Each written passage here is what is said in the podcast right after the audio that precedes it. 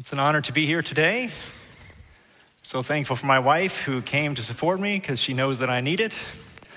I also want to be very thankful for another group of people who are here today. Um, some of you know I attend a Hispanic uh, uh, fellowship group that meets at Wedgwood Baptist Church, and the pastor of that group, Limuel Lara, is here today with some folks from our church. And I want to tell you the great thing about being in this group. This is the most patient group of people uh, because one of the things that I do from week to week there is I try to learn Spanish. And it, it's not easy to learn another language, and you need people who are patient with you, right? But I'm telling you, something wonderful has happened the last couple of years. I've seen wonderful progress, and I'm here to tell you today es posible aprender español en la iglesia con tus hermanos en Cristo. It's possible to learn Spanish in church with your brothers and sisters in Christ. Amen? So thank you for coming. I really appreciate it. Now, as Dr. Patterson alluded to earlier, I have done a little study in the book of Revelation. And um, one of the things that I really like about the book of Revelation is just how rich the book is. So we're going to be looking at Revelation 18 today, so you might want to turn there. And while you're doing that, I would like to teach you one of the first things I learned at church. One of the best phrases in Spanish that everyone needs to know is a phrase that every Christian needs to know Que Dios le bendiga. May God bless you. So today, you're going to help me get my jitters out before the sermon by it. we're going to learn this phrase together, right? So I'm going to give you word by word and you're going to repeat after me. The first word is que, que, Dios, le, bendiga. Now say it together. Que Dios le bendiga. Now it's up to real speed. Que Dios le bendiga. Now, you may not have learned that, but if you did, say that to about five people on your way out of here today. And then as you walk this campus, there are lots of people who walk this campus every day who know what que Dios le bendiga means. Amen? So, the ultimate question I want to look at today is one that we're all challenged with. Are we faithful to Jesus in the midst of a secular world? Are we people who are living lives that are faithful to Jesus in the midst of a secular world? And we're going to do that out of Revelation 18, but if you've looked at Revelation 18 at all, that's the fall of Babylon. So we can't start there because you wouldn't figure out exactly what I'm going to talk about. So we have to do a little bit of background from Revelation 17. So look at Revelation 17, verses 1 through 5. It says, Then one of the seven angels who had the seven bowls came and spoke with me, saying, Come here. I will show you the judgment of the great harlot who sits on many waters, with whom the kings of the earth have committed harlotry. They have played the harlot. And those who dwell on the earth were made drunk with the wine of her harlotry.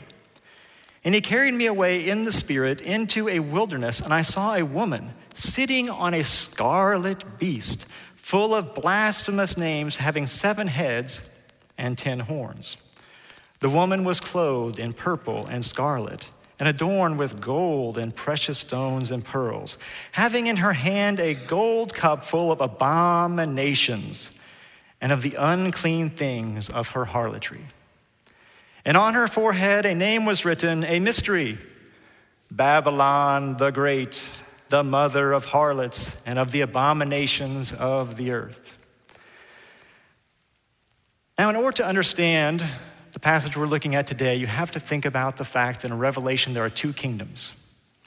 And there are two very important figures in the book that have to do with heading up those two kingdoms. There's the Holy Trinity, the Father, the Son, and the Holy Spirit. There's also the unholy Trinity, the dragon or the devil, the beast, and the false prophet. There's two kingdoms then the kingdom of God and of his Trinity, the kingdom of the devil and of his Trinity. It's fundamental to understanding the book of Revelation to see this, and each kingdom has a city. Amen? Now, we love the city that has to do with our kingdom because the city associated with our kingdom is what? The New Jerusalem. The other kingdom also has a city. And as we're going to talk about today, that kingdom and its city has been manifested in many cities throughout history. It's manifest in our world now and will be manifested at the time of the end. Let's look over at Revelation 17, verse 8. The beast that you saw was and is not, and is about to come up out of the abyss and go to destruction. And those who dwell on the earth, whose name has not been written in the book of life from the foundation of the world, will wonder when they see the beast that he was and is not and will come. Here is the mind which has wisdom. The seven heads are seven mountains on which the woman sits. They are also seven kings. Five of these kings have fallen, one is, and the other has not yet come. And when he comes, he must remain for a little while. Now, as you know, the book of Revelation, there's many ways to interpret various things in the book. If you don't know that, you've never read anything other than just the book. Amen? But I'm going to give you a brief explanation of how I would interpret these verses and how that leads into what we're going to talk about today. Notice that the woman is the city of the beast. She sits on the beast. It associates her with, she is sitting on these seven mountains, which are the seven heads of the beast. And notice verse 10 there are seven kings. Five have fallen, one is, and there's one yet to come that must remain for a short time. What does that imagery mean? The imagery means that the rule of the beast is about over. Five are in the past.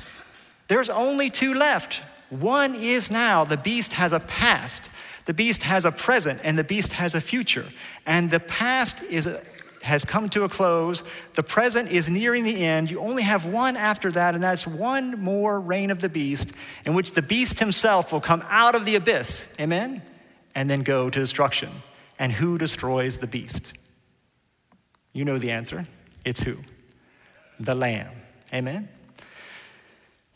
Now, for our purposes this morning, we need to think about the fact that the beast has a past. There's many anti God rulers that would represent the heads of the beast in the past, probably more than five. But in the Old Testament, you start to see some very significant figures who would have been figures that would qualify as past heads of the beast. I'm just going to name a few of them Nebuchadnezzar. Which city did Nebuchadnezzar rule over? What was his main city? Babylon. You're already familiar with that from chapter 17. Amen? The book of Revelation also makes allusion to Egypt when it was ruled over by the Pharaoh at the time of what? The Exodus. The book of Revelation alludes to the king of Tyre. The king of Tyre rules over Tyre. And this is especially associated in the book of Revelation with an economic critique because Tyre is led into sin by her covetousness and the covetousness of her king. Her trade, her practices get her involved in sin. The book of Revelation also alludes to several other harlot cities. Two prominent ones are Samaria. Samaria is the capital city of what? Israel, the northern kingdom. If you've read the Old Testament, the kings of the northern kingdom were always practicing idolatry and leading the people into idolatry. Amen? In the Old Testament, what's that called? One of the Old Testament terms for idolatry is playing the harlot. Playing the harlot is to be unfaithful to God, right? That's the, the if you look at that's a very literal translation of the Hebrew uh, verb there, zanah, having to do with playing the harlot. But unfortunately, that's not the end of the story playing the harlot in the Old Testament, is it? Jerusalem, the capital of the southern kingdom, also has kings that sometimes play the harlot. Amen? And that lead Judah and Jerusalem also to play the harlots. There are times in her history where unfortunately Jerusalem also has been part of this, not under every king, but under some of those unrighteous kings. Amen? So it's very important then to think about the fact that the beast has been manifesting his rule in the world throughout history in various anti God rulers and the cities associated with them. And one of the big intentions of the beast in his rule through these various anti God rulers is to use the harlot to draw us into sin. And what does the harlot use? Well, she uses many means. We're going to talk about some of them today but one of the means she uses is found in Revelation 13, verse 17. Look in Revelation 13, verse 17.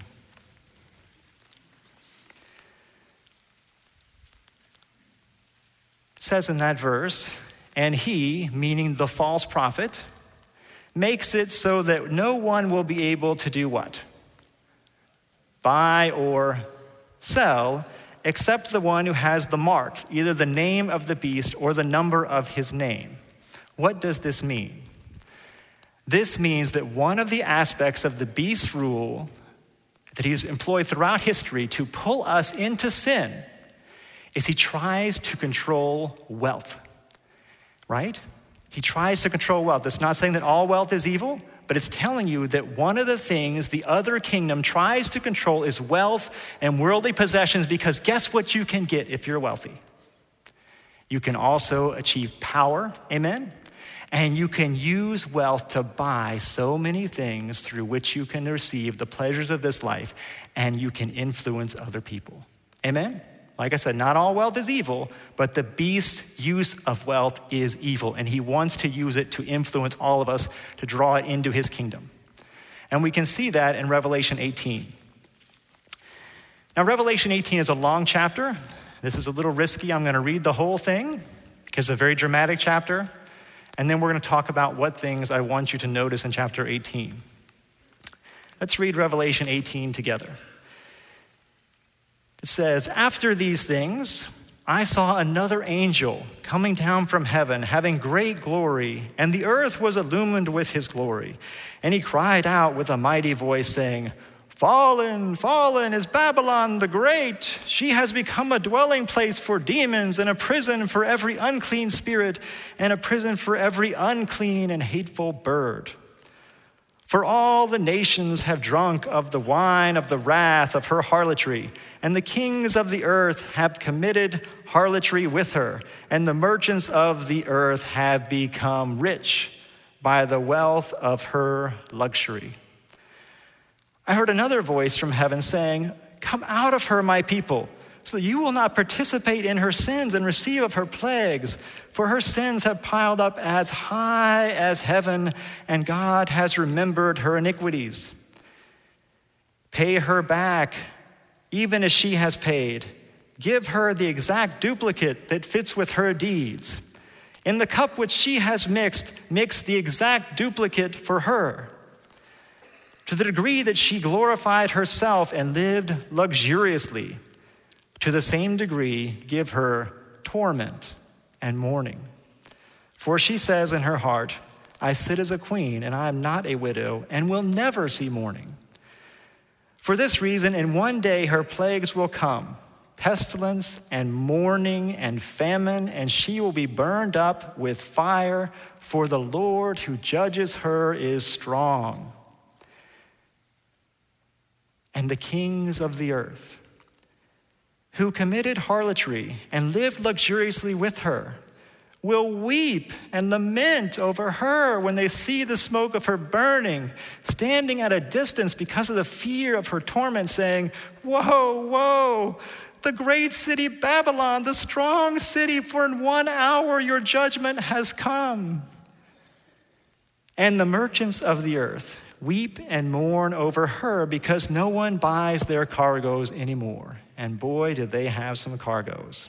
Cargoes of gold and silver and precious stones and pearls and fine linen and purple and silk and scarlet and every kind of citron wood and every article of ivory and every article made from very costly wood and bronze and iron and marble and cinnamon and spice and incense and perfume and frankincense and wine and olive oil and fine flour and wheat and cattle and sheep and cargoes of horses and chariots and slaves, that is, human lives. The fruit you long for has gone forth from you, and all things that were luxurious and splendid have passed away from you, and people will no longer find them. The merchants of these things who became rich from her will stand at a distance because of the fear of her torment, weeping and mourning, saying, Woe, woe, the great city, the one who was clothed in fine linen and purple and scarlet and adorned with gold and precious stones and pearls for in one hour such great wealth has been laid waste. And every shipmaster and every passenger and sailor, and as many as made their living by the sea, stood at a distance and were crying out as they saw the smoke of her burning, saying, What city is like the great city? And they threw dust on their heads, and they were crying out, weeping and mourning, saying, Woe, woe, the great city in which all who had ships at sea became rich by her wealth, for in one hour she has been laid waste. Rejoice over her, O heaven, and you saints and apostles and prophets, because God has pronounced judgment for you against her. Then a strong angel took up a stone like a great millstone. He threw it into the sea, saying, So will Babylon, the great city, be thrown down with violence and will not be found any longer. And the sound of harpists and musicians and flute players and trumpeters will not be heard in you any longer. And no craftsman of any craft will be found in you any longer and the sound of a mill will not be heard in you any longer. And the light of a lamp will not shine in you any longer. And the voice of the bridegroom and bride will not be heard in you any longer. For your merchants were the great men of the earth, because all the nations were deceived by your sorcery. And in her was found the blood of prophets and of saints and all who have been slain on the earth. There's no way we can look at all of that today, but I would like to focus your attention for just a moment on the people who are weeping and mourning and what they are weeping and mourning about. Amen? Who are the weepers and the mourners? They are the kings of the earth, the ones who made close partnerships with the harlot. Amen? They are the merchants of the earth who used the harlot's fame and wealth, and they went out and traded with her, and they used her influence to get, to get in with other countries, and they were making oodles of money trading with her, selling all these fine things in that list there, which you would love to have gold, silver, precious stones, pearls, fine linen. Amen? The people who had ships, who got the stuff from place to place, they are weeping and mourning but what do the saints do? Are the saints weeping and mourning? No, the saints are what? Rejoicing. Amen? What does that tell you about who has their treasure where? Where did the merchants and the king, did these merchants and kings and ship owners, where did they have their treasure? It was all connected up with Babylon and her kingdom and her influence. Amen? And when that kingdom went down, what happened? They lost it all. It's like thinking about the worst stock market crash you can ever think of. They lost it all. Amen? Because they made what? A bad investment. Amen? They were about the wealth, the worldly pleasures, and the fame that the harlot could give. And when she goes down to the bottom of the sea, they weep and lament and mourn. Amen? Now, there's a very important verse in here that I want us to look at, verse 4. I think verse 4 is a very important verse because I think that this is the verse in the chapter through which we are being addressed right now. I heard another voice from heaven saying, Come out of her, my people, so that you will not do what? Participate in what? In her sins and do what? receive her plagues. Come out of her, my people, so that you will not do what? Participate in her sins and receive her plagues. Now, why would I relate that verse to us right now? If you've read the book of Revelation carefully, you know that the end comes quickly. When the end starts coming and the, king, the, the other kingdom, the beast kingdom, start being judged, it's too late at that point to start trying to pull out of her. She's going down. She's going to be a sinking ship at that point. You have to come out of her now.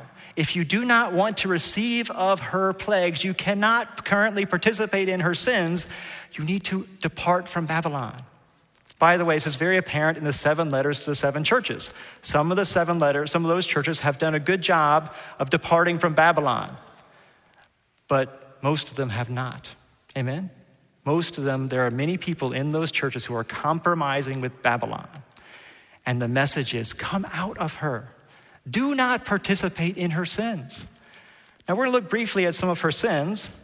As you know, uh, Revelation has several lists of sins. One of those lists is in chapter 9.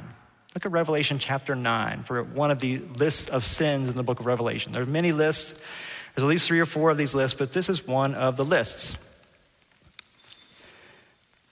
It says, Revelation chapter 9, verse 20. The rest of mankind who were not killed by these plagues did not repent of the works of their hands, so as not to worship demons and the idols of gold and of silver and of brass and of stone and of wood, which can neither see nor hear nor walk, which was referenced in the psalm that was read earlier uh, today. Now, what is this? In the book of Revelation, all worship of demons and all worship of idols is ultimately worship of what? The beast. The beast is the false God. Whenever you worship a demon or an idol, you're actually worshiping the beast. The book of Revelation makes this very clear. In certain places, it says there are only two kingdoms. You either worship God or you worship what? The devil. There is no in between world. Whenever you're worshiping something other than God, according to the book of Revelation, you're worshiping the devil, the beast, the other kingdom. Amen? Now, look at verse 21. Verse 21 has some remarkable similarities to things like the Ten Commandments. They did not repent of their murders, nor of their sorceries, nor of their sexual immorality, nor of their thefts. In that list, the only odd item there is sorceries, right in the middle. What in the world is that? Sorceries in the book of Revelation is appealing to the other kingdom, to the beast, to demons, for what? For power to do what you want. Amen? Black magic. You're appealing to the other kingdom. The Bible has no nothing good to say anywhere about sorcery and about appealing to anything other than God for your help. Amen? Now, you'll notice something missing from that list that comes up in chapter 18. What's missing from that list is covetousness, desiring things that you do not have. But you can see that's a prominent theme in the book of Revelation, and Revelation 18 fits very perfectly with that theme. Amen? Now, what does Jesus say about this? Let's look at, I'm sorry, Matthew chapter 6. Matthew chapter 6. Matthew chapter 6, in my opinion, contains some of the most uh, relevant teaching that illustrates for you or that connects for you with the teachings of Revelation 18. Jesus himself gives you the type of teaching that helps you understand what Revelation 18 is trying to tell you. Amen? Let's look at Matthew chapter 6, verse 19. Do not store up for yourselves treasures where? On earth. Do not store up for yourselves treasures on earth. That's foolish because moth and rust will destroy them. Thieves can break in and steal them. Or if should you be unfortunate enough, you can be flooded and they can be washed away. But store up for yourselves treasures where? In heaven.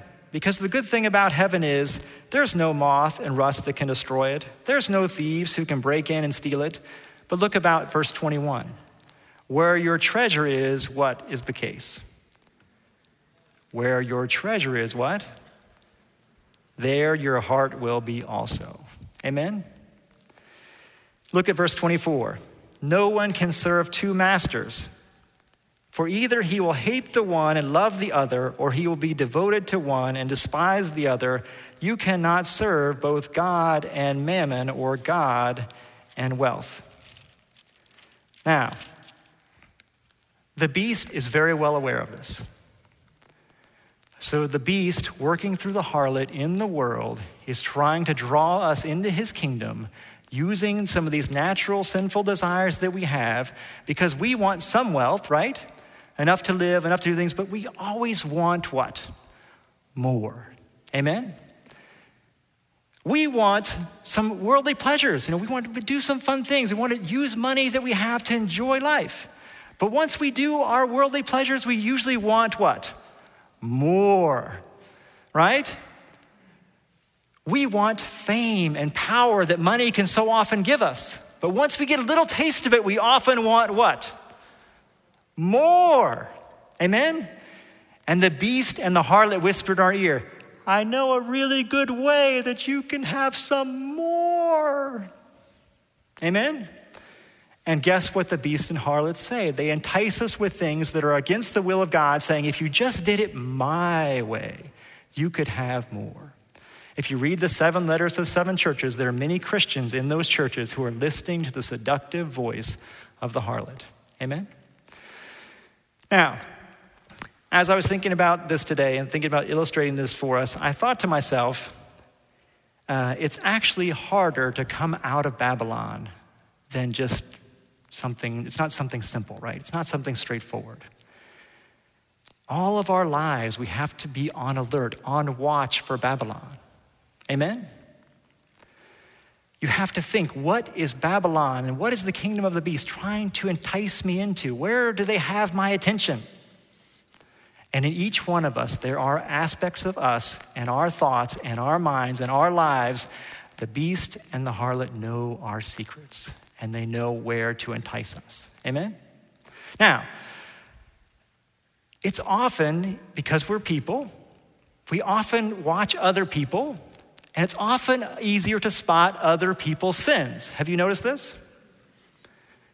It's often easier to see that other person's sin than to see your own. Amen? It's often easier to see their sin. So you look at someone else, you're like, look, they're, they're taking a turn away from God. They are being enticed by wealth and power and fame and the things of this world, and they're taking a turn. Amen? And the hard part is sometimes those people are your friends and even your family members. Now, I find that it's always harder to spot in yourself. Amen?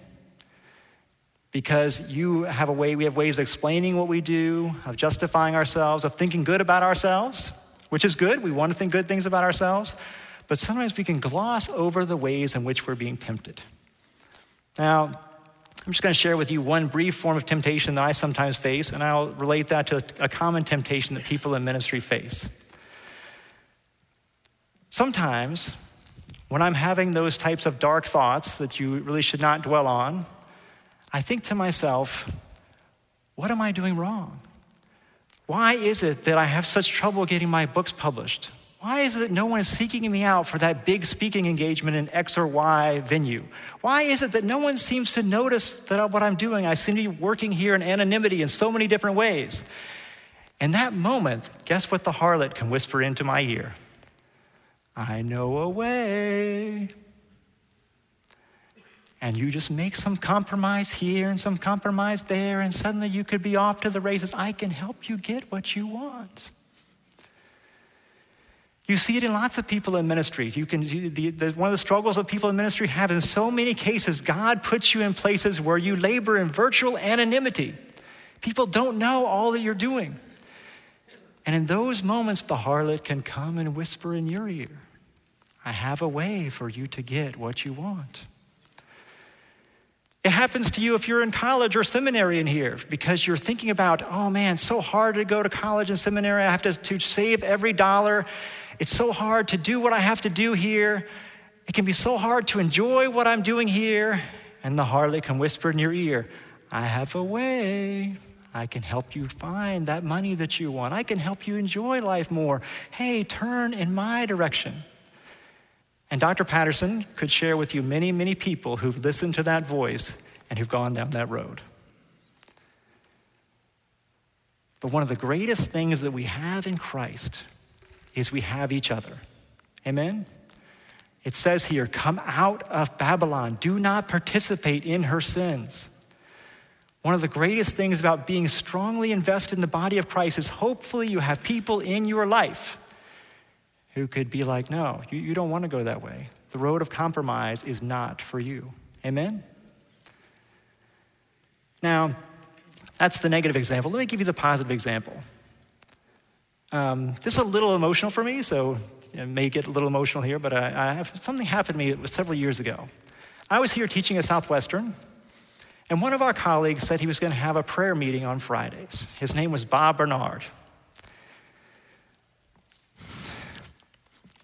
Now, I started going to this prayer meeting with Bob Bernard. Excuse me. And Bob Bernard and I used to sit and pray on Fridays and talk. And one of the greatest things about those moments is I knew Bob. I knew he had a PhD from Princeton. I knew he was a very brilliant person. But Bob taught me some things about how to resist the temptation to be all about you and your kingdom. Because whenever I met with him, at this point when I was doing all these things, he, was, he had lung cancer. He was, he was always thinking, though, about me, about other people, about what was happening in God's kingdom. We would pray for things all over the world, and it was never about Bob. As sick as he was, it was about so many other things. Amen? And as I would sit with him week after week, I would think to myself, this is what I want to be like when I grow up. And you think to yourself, Thank you, Lord, for putting in my life people who show such a steadfast example of wanting to glorify God and avoid the road of compromise. Amen? Now, here's the good news each and every one of us sitting in this room could be a Bob Bernard for one or more or dozens or hundreds of people. Amen? Because people around us are watching us. Amen? And they want to see are we going to compromise? Remember the theme of this morning's sermon. Are we going to be faithful to Christ in the midst of a secular world? And the people around us are watching us, wondering if we will be that example, if we will be that anchor for them. Amen? And by the grace of God, by the strength of God, by the work of God, hopefully we can be like Bob. Now, it seems to me very fitting that you end up a sermon on the book of Revelation, you have to think about the exhortation that is given to the, to the seven churches. What is the exhortation the book of Revelation gives to the seven churches? He who has an ear, let him hear what the Spirit says to the churches. Right? And those of you who know me know what's going to come next, right? Haakon us, akusato, ti ta pneuma, legetais ecclesiais. Amen. Let's pray. Dear Lord, I thank you for the opportunity to be here today, to open your word. I pray, Lord, that if there was anything meaningful and helpful, encouraging, and worth holding on to that was said today, that you would bury it deep in our hearts. I pray, Lord, that you would use your word to encourage us to come out of Babylon, to encourage us to be people who would be 100% faithful to you, or at least as faithful as we possibly can be by your power at work in us. Help us, Lord, to be those examples, to be the anchor, to be those that other people can look at saying, that person has their treasure in heaven rather than having their treasure on earth. Praise you, Lord, for the wonderful people you sent our way, people like Bob and many other people who've shown to us the other way. Thank you especially for Jesus, who has shown to us the way to live and shown us the ways of the kingdom of God. We pray these things, Lord, in Toanamati Jesu Christu, in the name of Jesus Christ. Amen.